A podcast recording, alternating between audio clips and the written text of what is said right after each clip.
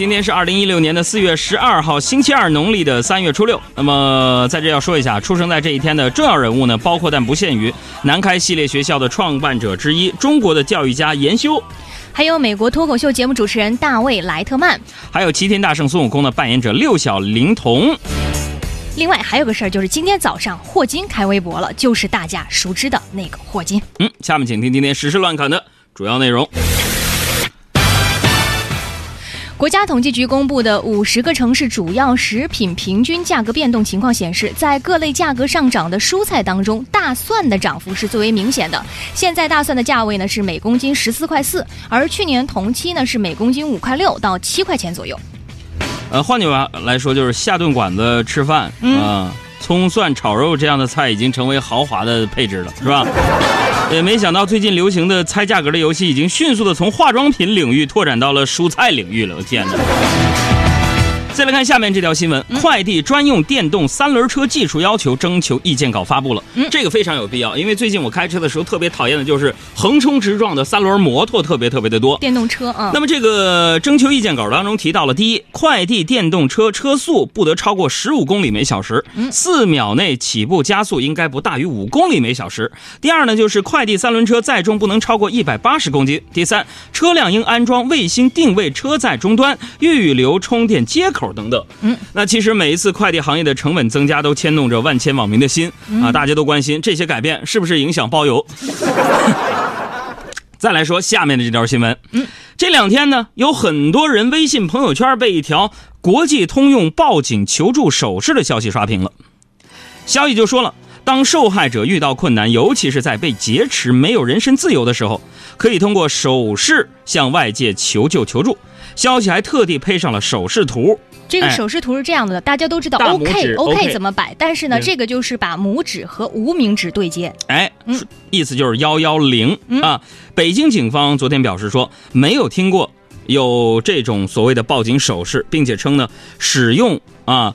不为大众所知的报警方式不仅无法起效，还有可能错失求助机会。你想，如果我不知道这种求救手势的话，当你摆出类似于 OK 这样的一个姿势的话，别人以为还是你们两口子在那吵架呢，就不明白你突然路边一个人摆这样的手势啥意思？是，在这儿我要给大家补充一个信息，就是在一些战术手势当中啊，呃，就是我说的这个拇指和无名指摆一个 OK 的这种姿势呢，它的含义并不是幺幺零。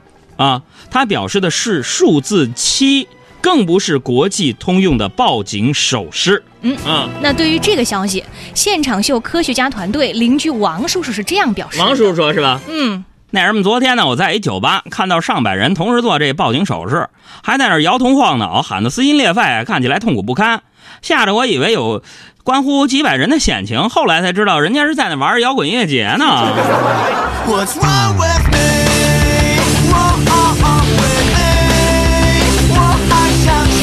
所以在互联网非常发达的时代，杜绝谣言是每一个参与者、每一个网民要细心求证的一些事情。嗯，当你要转发的朋友圈或者是微博的时候，你一定要自己亲自去核实一下这个情况。咱接着说新闻啊，嗯，这个说有一个男子甘某，谁呢？他是一名专门在餐馆、娱乐场所吃跑堂、耍跑堂的跑堂哥。嗯，他专门啊约人外出大吃大喝，耿直的说请客。临近付账找借口溜走，让朋友付账。目前呢，他因为涉嫌诈骗已经被警方刑事拘留了。对此事件呢，现场秀的保安队长是这样表示的：谁？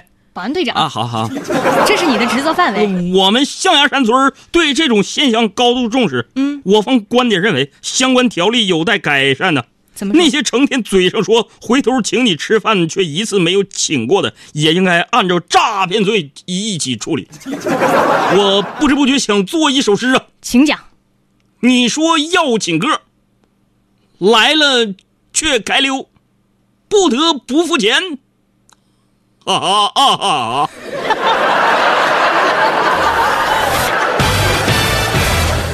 再来说广西，嗯。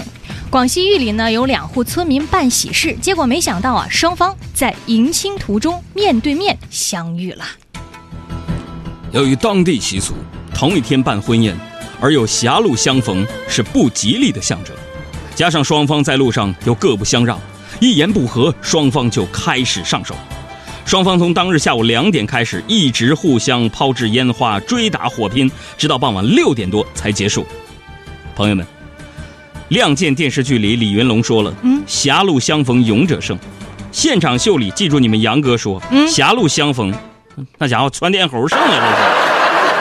”那么对此，路边的烟花小贩表示：“我的妈呀，这是要法呀！”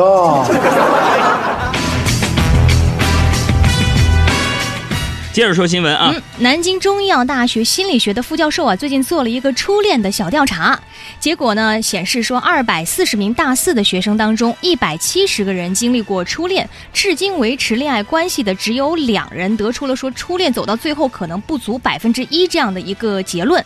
那对于初恋为什么总失败，专家认为说，偶像剧中毒不浅，对初恋期望值有点高是主要原因。对此呢，我们请来了海洋现场秀著名的情感节目主持人海洋先生。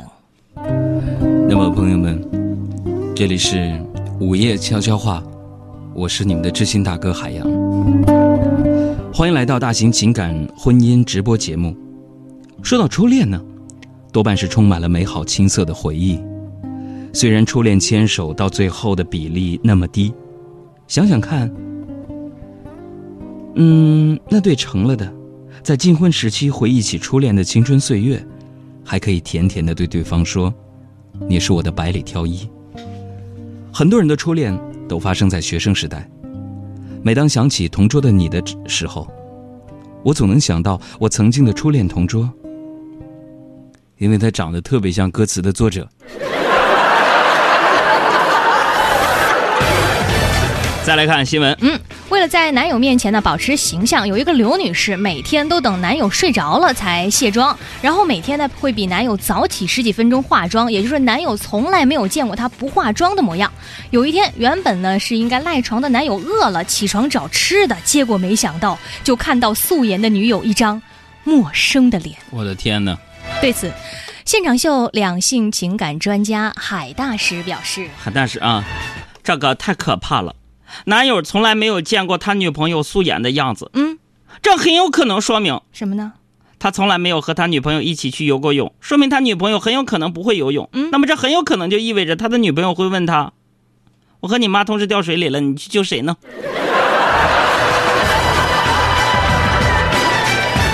我们接着说新闻。一张鹿晗和外滩边油桶的合照呢，引发了大批女粉丝排队和油桶啊拍照留念。我的天，同样是老爷们儿，你看人家这个队伍啊，长的时候呢达到了两百到三百米，甚至有人排到凌晨三四点，油桶都快被摸秃噜漆了。所以上海的朋友们啊，这么巨大的商机还没有发现吗？什么？队伍最长有两百到三百米，赶紧去现场卖吃的喝的，花生米火腿肠。有些人追粉追这个明星，我真是确实有点那什么。呃，说来惭愧，呃，当年这个上海东方卫视邀请我去录制两天一夜真人秀的时候呢，那个年代跟我说有一个小孩叫鹿晗，我还问鹿晗谁呀？而且鹿晗真的是大红大紫，居然我又成了他人生电影当中第一个奖项的颁奖人。这点我觉得他一直都会记，他一直都会记着，这多多憋屈。再来关注一条科技方面的这个消息哈，3D 打印周呢，在美国纽约的贾维斯会议中心开幕。活动现场呢，主办方向观众展示了由 3D 打印零件组装成的机器人爬楼梯。呃，这则新闻充分说明啊，人工智能和机器人什么的，并不值得人类恐惧，因为稍有智力的人都会选择那坐电梯呀。